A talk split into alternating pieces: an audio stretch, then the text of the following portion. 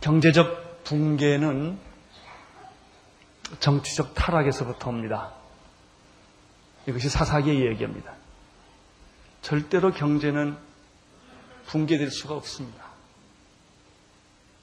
어떻게 경제가 붕괴되는가? 한 가정에 있어서도 마찬가지입니다. 왜 기업이 망하는가? 그 직접적인 원인은 경제적, 정치적 타락이 원인입니다. 정치의 타락은 어디서 오는가? 도덕의 타락에서 옵니다. 국민이 도덕성을 잃어버리고 정신이 해이해지고 물질 중심이 될 때 정치는 타락하게 돼 있고 정치가 타락하면 경제는 기생하게 돼 있습니다. 그러면 국민의 도덕적 타락은 어디서 오는 것입니까? 도덕이라고 하는 것은 종교의 힘이 뒷받침 안 되면 도덕은 타락하게 되어 있습니다. 우리 국민의 도덕이 땅에 떨어지고 양심이 마비되는 까닭은 종교가 제 역할을 하지 않기 때문입니다. 다시 말하면 목사와 교회가 침묵하고 제 역할을 하지 않을 때 사람들은 물질 중심이 되고 물질적 가치관을 갖게 되고 그리고 양심은 마비되는 것입니다. 이것이 오늘 우리 나라가 당하고 있는 우리 나라가 직면하고 있는 문제입니다. 지난 한 달 동안 우리는 걷잡을 수 없는 많은 뉴스를 들었지만 그것은 한 달 사이에 일어난 일이 아니고 가만히 생각해 보면 지난 4, 5년 동안 계속된 일입니다. 여러분, 진노, 하나님의 진노는 하루아침에 쏟아지지 않아요. 진노는 쌓아지는 것입니다. 구름이 그냥 비가 되지 않아요. 구름이 비가 되기 위해서는 어떤 무게가, 기후의 변화가 계속 있기 때문에 떨어지는 것입니다. 우리는 그동안의 진노를 계속 쌓아왔어요. 하나님은 사인을 계속, 빨간불을 계속 보냈습니다. 우리는 무시했어요. 왜 하나님의 경고를 무시할 수 있을까? 인간이 오만하기 때문에. 정치하시는 분들이 오만하기 때문에. 돈 있는 사람들이 오만하기 때문에. 하나님 없이도 이 정도는 해낼 수 있고, 이 정도는 문제가 아니다. 라고 생각하기 때문입니다. 가만히 생각해 보면 올림픽을 치르고 우리나라 수출이 황일 때부터 문제가 시작됐습니다. 민주정부가 들어설 때부터는 본격적인 문제가 시작됐습니다. 권력을 믿고 분수에 넘게 기업을 확착한 재벌들이 많이 나타나기 시작했습니다. 만약 그들이 권력을 믿지 않았더라면 그렇게 돈을 꾸지 않았을 것입니다. 꿀 수도 없었을 것입니다. 여러분, 무모한 기업들이 많이 생기고 횡재하는 사람들이 많이 생기니까 상대적으로 나타난 것이 노조 운동. 근데 그 노조는 정상적이지 않습니다. 아주 극단적인 정치 세력화되는 준 전쟁에 맞는 그런 노조 운동들, 지하철 노조를 비롯해서 현대 노조 지난 일을 생각해 보세요. 전쟁을 했습니다, 우리는. 노조뿐입니까? 학생 운동 보십시오. 정상적인 학생운동 아닙니다. 한 청년 보십시오. 연세대학교 보십시오. 그것이, 그것이 논리에 안 맞는 일들이 계속 우리 주변에 있었습니다. 그러나 우리는 아무 누구도 이 얘기를 못했습니다. 교수들도 못했고, 목사들도 못했고, 침묵했습니다.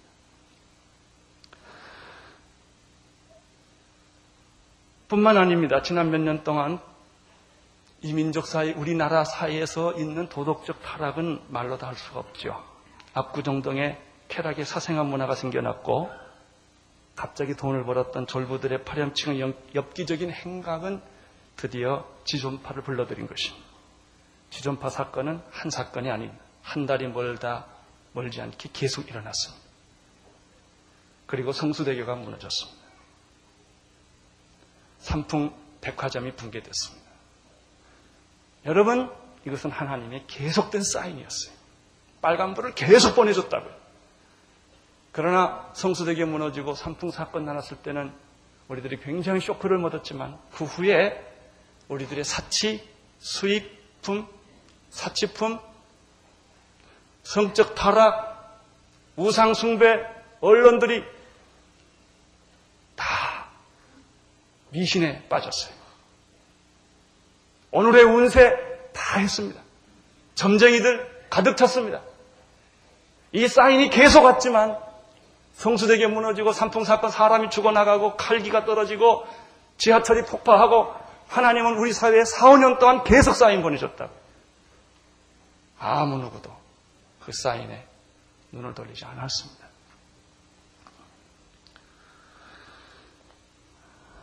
백주의 인신매매가 다정되고 온갖 성적 범죄는 우리나라 전역에 오염되기 시작했고 영화, 잡지, 언론 매체, 이발소, 노래방, 다방 할 것 없이 무차별 성적인 놀이개로 변했습니다. 이 문제 가지고 아무 누구도 말 안 했습니다. 교회가 정식으로 얘기 안 했습니다. 자, 정치적인 얘기는 안 했다 할지라도 사회적인 이런 문제에 대해서 교회는 침묵했다. 자식이 아버지를 죽이고 어린 소녀가 임신하고 젊은 여인들이 납치되어 창녀촌에 팔려가고 학교에서 우리 자녀들이 폭력을 당하고 하는 것들이 최근 몇 년 동안 계속됐다는 얘기입니다. 다시 말하면 우리 사회는 추락하는 사회였어요. 어, 어, 어 하면서 계속 당하고 있었던 것이죠. 여러분, 오늘 지금 우리가 당하고 있는 경제적인 이 파행, 경제적인 이 충격은 너무나 당연한 거 아니겠습니까?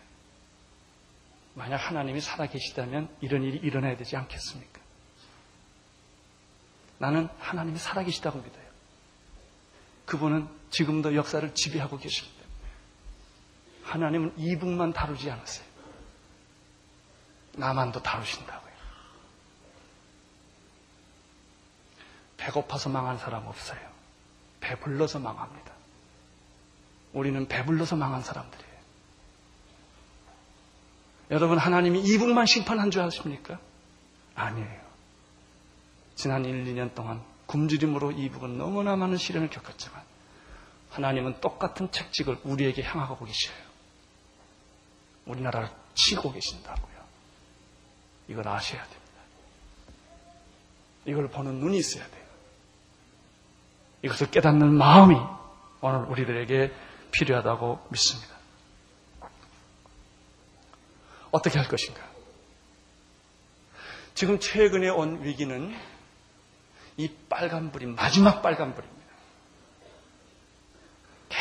계속해서 지금 마지막 경고등이 오고 있어요. 4, 5년 전부터 왔어요. 우리 자녀들에게 왔어요. 우리 정치에 왔고 경제에 왔어요. 그러나 인간의 오만은 인간의 오만은 권력을 의지하는 인간의 오만은 돈을 의지하는 인간의 오만은 하나님의 경고의 소리를 듣지 않으려고 했던 것입니다.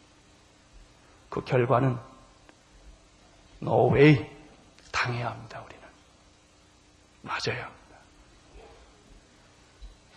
어쩌면 이 정도 치시는 것이 감사할지 몰라요.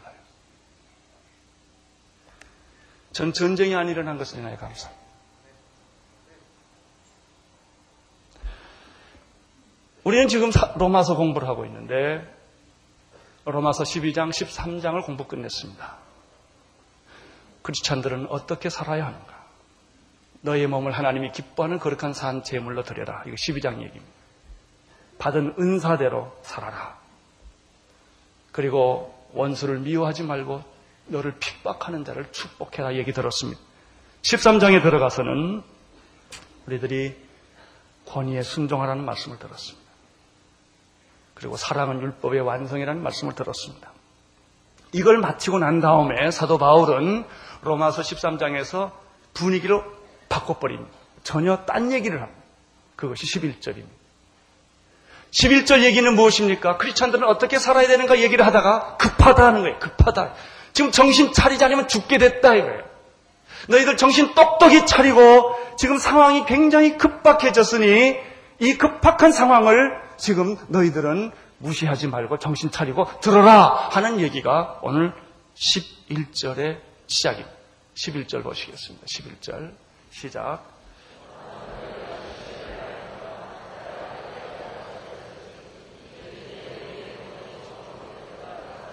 어, 지금 너희가 시기를 알거니와 지금은 자다가 깰 때다. 여러분 크리스찬들은 어떻게 살아야 되는가 얘기하다가 갑자기 사도 바울은 분위기를 바꿔요. 지금은 자다가 깰 때다 이 얘기를 하시는 거예요. 이 때에 대한 얘기는 오늘 11절, 어, 12절에서 세 번 반복해서 얘기를 합니다. 11절을 보시면 너희가 이 시기를 알거니와 지금은 자다가 뭡니까? 깰 때가 되었다 이렇게 얘기해요. 지금은 자다가 깰 때가 이미 되었다 그 말이에요. 이미 되었다. 이제 깨어나라 그게 아닙니다.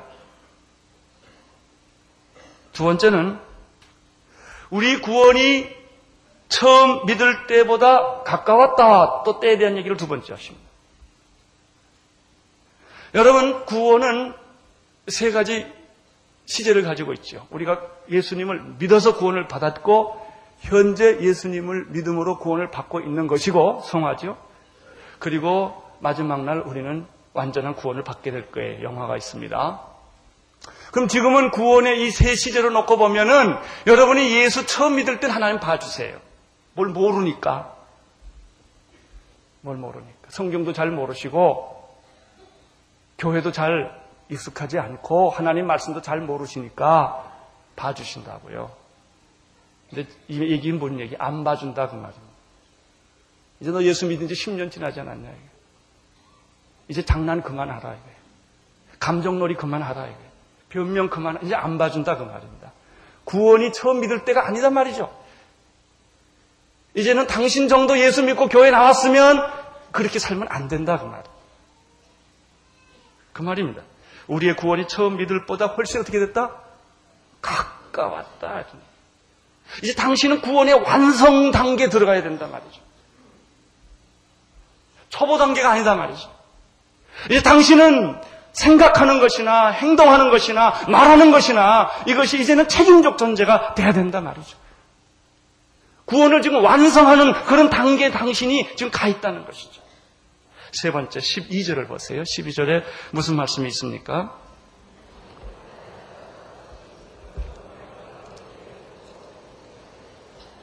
밤이 깊고 낮이 가까웠으니 그러므로 우리가 어둠의 일을 벗고 빛의 갑옷을 입자. 밤이 깊고 낮이 가까웠다. 무슨 얘기예요? 새벽에 동이 트고 있다. 역사의 새벽에 동이 트고 있다. 주님이 다시 오실 날이 멀지 않았다. 너는 어찌하여 잠만 자고 있느냐 말이지. 어둠 속에 어찌하여 아직까지 머뭇거리고 있느냐. 여러분 이 얘기 때문에 어거스틴이 변하지 않았습니까? 어거스틴이 이 말 때문에 변하지 않았습니까? 옛날에는 변명이 통했다고요. 변명이 통했고 또 뭐 하나님이 또 봐주시겠지 그런 거예요. 예, 이러다가 다 잘 되는 거야. 그게 구약의 잘못된 예언자들 얘기 아닙니까? 괜찮어, 괜찮어. 평안이야, 평안이야. 다 괜찮은 거야. 하나님 다 도와주셔. 이제 그런 얘기죠. 여러분, 새벽 닭 소리가 울기 시작하고 기상 나팔 소리가 울리기 시작했다는 성경의 이야기입니다. 잠잘 때는 잠옷을 입지요. 일터에 나가는 사람이 잠옷 입고 나가는 사람 봤습니까? 미친놈이죠. 옷 바꿔 입고 작업복으로 갈아입어야죠. 밤이 깊었다. 이제 새벽이 가까웠다. 하는 이야기입니다. 여러분, 오늘 하나님의 말씀은 우리들에게 지금은 자다가 깰 때다. 구원은 이제 완성 단계에 온 거다. 그리고 지금은 어둠, 깊은 밤이 아니고 동토 오르는 새벽이다. 너희들이 지금 생각할 게 있다. 그것은 어둠의 옷을 벗어버려라. 잠옷을 벗어버려라. 어둠의 일을 벗고 빛의 옷을 입어라. 구원받은 우리들에게 이렇게 말씀하십니다. 구원받지 않는 사람에게 이 말 하는 거 아닙니다. 도대체 예수 믿는다고 말하고 천국 간다고 말하고 성령 받았다고 말하는 사람에게 오늘 말씀은 이렇게 말씀하십니다. 12절을 함께 읽겠습니다. 시작. 밤이 깊고 낮이 가까웠으니 그러므로 우리가 어둠의 일을 벗고 빛의 옷을 입자. 여러분, 어둠의 일을 벗어버린다는 것은 무엇일까요? 어둠의 옷을 벗는다는 말이 무엇일까요? 해답이 13절입니다. 빛의 옷을 입는다는 말이 무엇일까요? 14절입니다. 우리는 13절에서 어둠의 옷을 벗는다는 의미가 무엇인지를 보고 14절에서 빛의 옷을 대신 입는다는 말이 무엇인지를 발견하게 됩니다.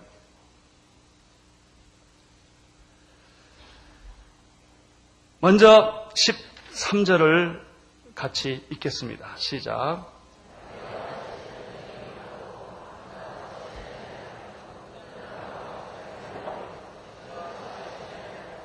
네 가지가 있습니다. 이것은 오늘 우리 사회가 변화돼야 될 네 가지 영역이요. 여러분의 개인의 삶에 있어서 예수 믿고 세례 받으시고 교회 와서 주님을 사랑한다는 여러분들이 해결해야 될 네 가지 영역이에요.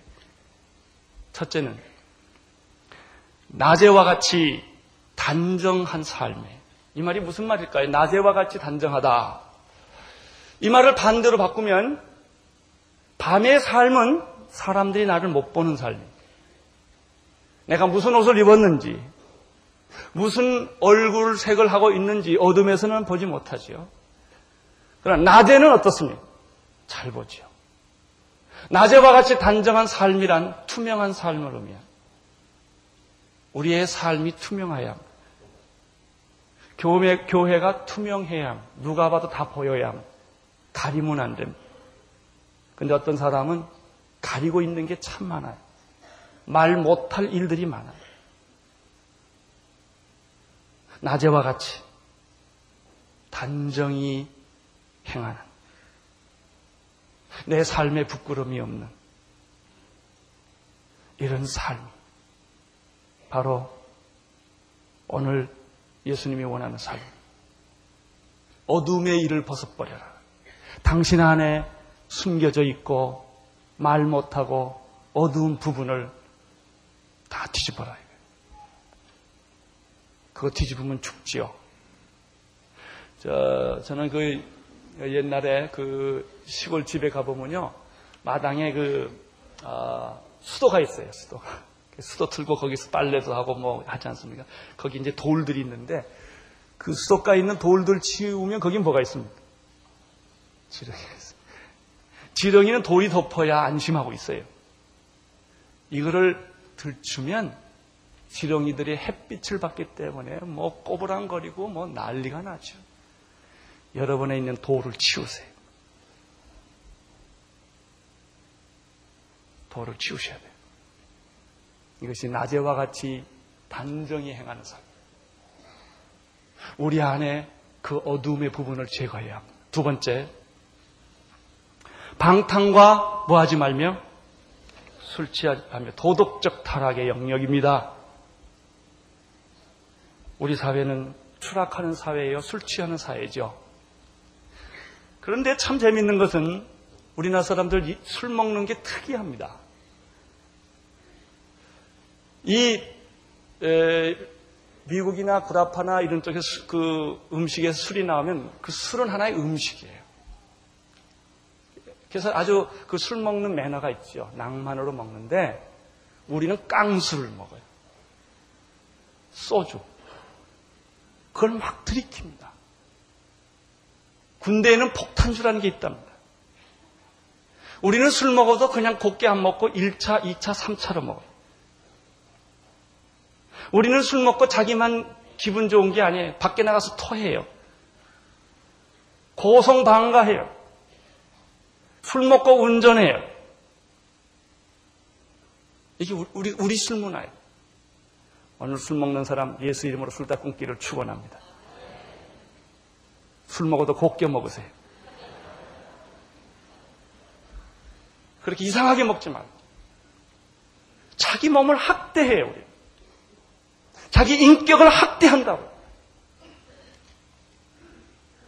여러분, 방탕하지 말라. 우리나라의 소설과 영화의 주인공은 다 술집 여자요.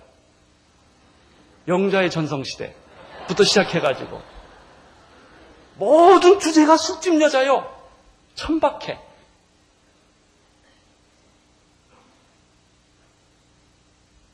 얼마나 무서운지 모르겠어요. 소재가 그거밖에 없어요, 우리.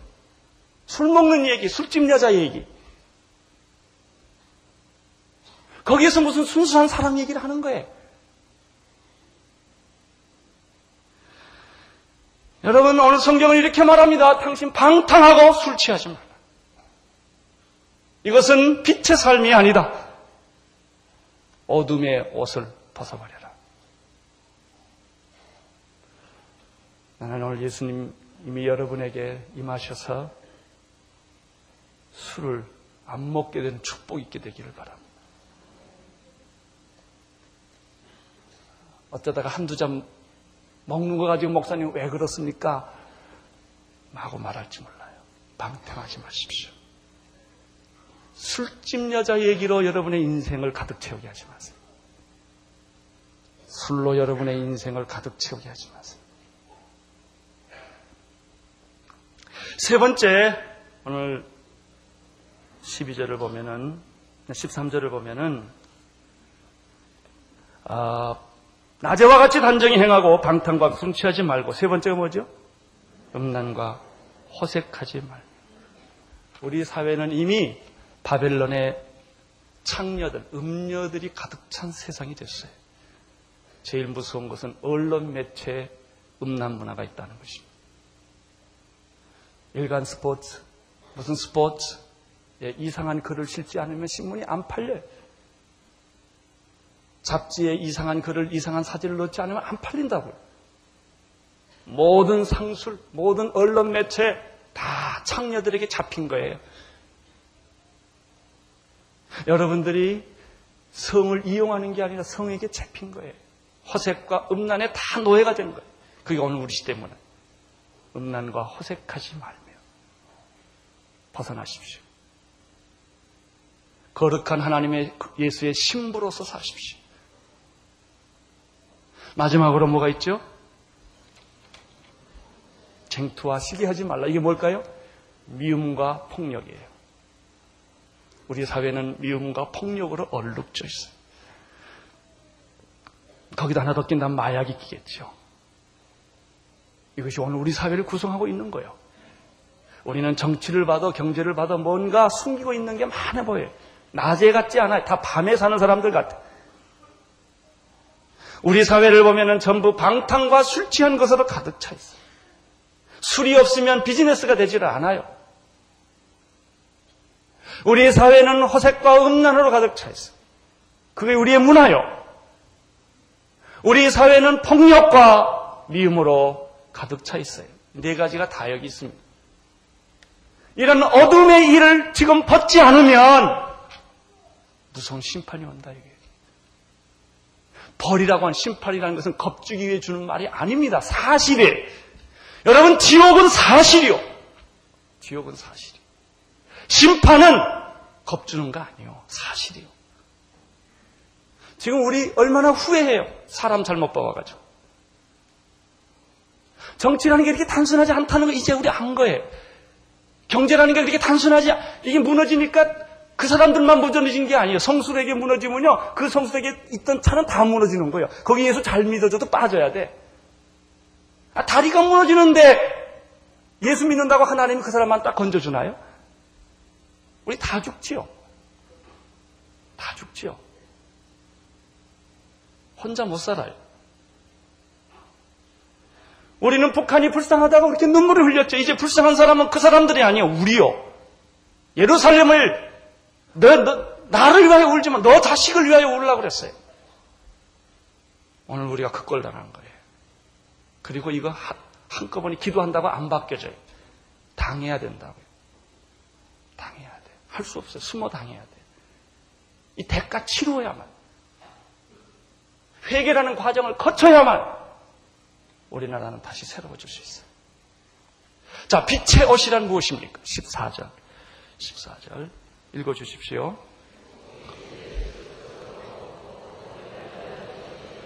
빛의 옷을 입어라 그랬는데 빛의 옷이란 예수 그리스도의 옷입니다. 예수 그리스도는 길이요, 진리요, 생명이십니다. 빛이 오면 어둠이 떠납니다. 우리는 어둠을 몰아낼 능력이 없습니다. 그러나 빛을 받아들일 수 있는 능력은 있습니다. 내가 어둠을 못, 몰아내, 못 몰아내지만 빛이 내 안에 오면 그 빛이 어둠을 몰아내는 줄로 믿습니다. 오늘 예수님을 영접할 수 있게 되기를 바랍니다. 예수님 앞에 여러분이 겸손할 수 있게 되기를 바랍니다. 왜냐하면 그분이 오시면 그분이 내 안에 있는 어둠의 세력을 다 몰아내 주시기 때문입니다. 여러분, 우리는 그동안 여러 가지 환란을 많이 겪어왔지만 요즘 우리가 겪고 있는 일은 심각한 것입니다. 어떻게 나라를 살릴 수가 있을까? 어떻게 우리 모두에게 회개와 경종과 그리고 뼈 아픈 눈물 나는 고통을 인내하고 참아야 되죠. 방법이 없어요. 허리띠 졸라매야 되고 이제는 대가를 우리가 치러야 돼. 몇몇 사람이 잘못했지만 대가는 우리 모두가 다 치르는 거예요. 그 대가 치르다 보면 욕하게 돼요. 남 비판하고 욕하지 않고 돌 던지지 않고 냉소주의적인 시니컬해지지 않고 이것을 영적으로 우리의 책임으로 알고 십자가를 같이 지고 어린 양의 고난 속에 우리가 같이 동참하면서 이 민족을 구원해낼 수 있는 사람은 누구일까요? 교인들밖에 없어요. 소위 그래도 천국의 소망을 가지고 구원받았다고 하는 그리스도인들이 오늘 이 난국을 해결해야 돼요. 욕하는 거 쉬워요. 나는 여러분에게 부탁합니다. 욕하지 마시오. 분노를 부탁드리지 마세요. 누구에게 돌팔매질 한다고 해답이 안 돼요. 쉬워요. 남 욕하는 거 아주 쉽습니다. 크리스천들은 남 욕하는 거 아니에요. 고난을 받아들이는 거예요. 우선 우리 모든 그리스도인들이 그래도 교회가 세상의 소망 아닙니까? 여러분 구역 예배 승모임 매주일 모이는 조직은 교회밖에 없어요. 반상에 안 돼요 그거 가지고. 여러분 군대 조직 가지고 안 된다고요. 자발적인 조직은 교회 구역 조직이요. 교인들이 다 회개하고 마음을 가지고 나라 살리기에 앞장선다면 제가 어지간해서 세상 설교 안 합니다. 오늘은 좀 해야 될 것 같아요. 여러분, 나라 살리는 일이면 다 뛰어들어야. 은행에서 돈 찾지 마세요. 저금하세요. 이제 우리 저금해야 돼요. 은행 살려줘야 돼. 자본 만들어줘야 돼. 달러 사재기 하지 마세요. 이제 사치품 과거에는 써도 괜찮았지 몰랐어 분위기. 근데 이제는 쓰지 마세요. 허리띠 졸라 매세요. 이 운동 교회가 해야 돼요. 우리 편지 쓰기 하자고요. 그래서 우리 국민들에게 용기를 주자고요. 지금 용기 다 잃어버렸어요. 증권도 다 돈 빼서 도망간다고. 뭐 어떡하겠어요? IMF가 우리를 통치한다. 우리 국민들이 마음을 모으면 돈 안 빌려와도 될지 몰라요. 제가 미국에 최근에 있을 때 미국에서 한국에 외화 보내기, 달러 보내기 운동하더라고요. 미국서. 천불, 백불 이렇게 보내더라. 우리나라 달러, 미국 사람들이, 우리 교포들이 그 운동하고 있더라. 얼마나 감동을 받았죠. 여러분 지금 다 힘들고 무서우니까 어째서든 챙기고 도망가는 거예요. 전쟁 난 사람이 도망가듯이. 오늘 우리 교인들이, 오늘 이렇게 교인들이 이거 막아야 돼. 우리 정부 신뢰해주고, 은행 믿어주고, 자본 모아주고, 그리고 우리 자녀들 이제 야단칠 수 있어요. 나라가 이 꼴인데 우리 자녀들에게 이야기할 근거가 생겼다. 나는 이번 기회가 축복이라고 생각해. 우리가 회개만 할 수 있다. 위대한 국민이 될 수 있어요. 아주 쫄짱고 더러운 국민이 되느냐? 예, 자기 것 챙겨 먹고 사재기하고 도망다니는 그런 국민이 될 것이냐? 정말 오늘 우리가 예수 믿는 위대한 국민이 한번 만들어질 수 있겠느냐는 시험대가 있다고. 저는 한 이번 기회를 생각해요. 우리 힘으로 도저히 못할 일들이 지금 일어났어요. 정치요, 정치 체질 우리 힘으로 못 바꿉니다. 근데 하나님이 지금 억지로 바꿔놨어요. 이번 대통령 선거 함부로 하지 마세요. 정말 기도하고 하세요. 대통령 지도자 하나를 뽑아내는 게 얼마나 중요한지 아세요? 여러분, 지금 정치가 변할 수 있는 유일한 천재 이루의 기회. 지금 재벌들이 다 붙어났어요. 이거 좋은 기회입니다. 우리가 대만을 얼마나 부러워합니까? 건강하고 실력 있는 중소기업이 살아날 기회가 생긴 거예요. 재벌 중심의 경제 구조가 이제는 무너졌기 때문에 우리에게는 이제는 건강한 중소기업의 사람들이 성실한 사람들이 권력을 백을 안 쓰고도 장사할 수 있는 시대를 만들어야 된다고. 그걸 만들어야 돼요. 좋아요. 여러분 이제 사치품 이제는 창피해서 어떻게 쓰겠어요? 수입품 창피해서 어떻게 쓰겠어요?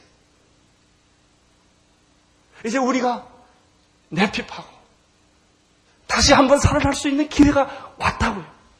이걸 놓치지 않아야 합니다. 기회예요. 우리 몇 년 고생할 거예요. 나는 우리 교육 가운데 정말 성실한 기업가들이 많이 나오기를 바랍니다. 기도하는 기업가들.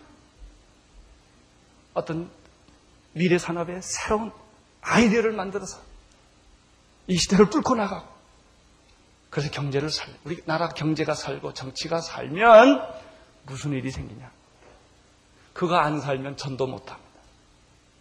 방글라데시 사람들이 우리나라 와서 예수 믿으면 복 받는다 그 말 듣겠어요?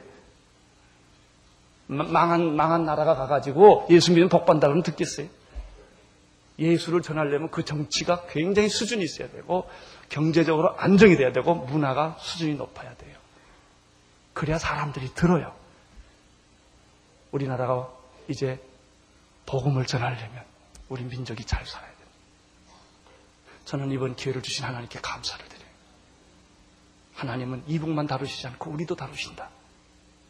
우리에게도 채찍을 드셨습니다. 감사하게 생각하십시오. 그러나 절망하지 마십시오. 배를 움켜쥐고 우리 국민들을 격려하고 위로해야 합니다. 그리고 소망을 보게 해줘야. 지금은 자다가 깰 때가 되었다. 구원은 처음 믿을 때보다 훨씬 더 가까웠다. 밤이 깊고 낮이 가까웠다. 기도하겠습니다. 하나님 아버지, 우리는 연약한 존재들입니다. 실수가 많은 존재들입니다.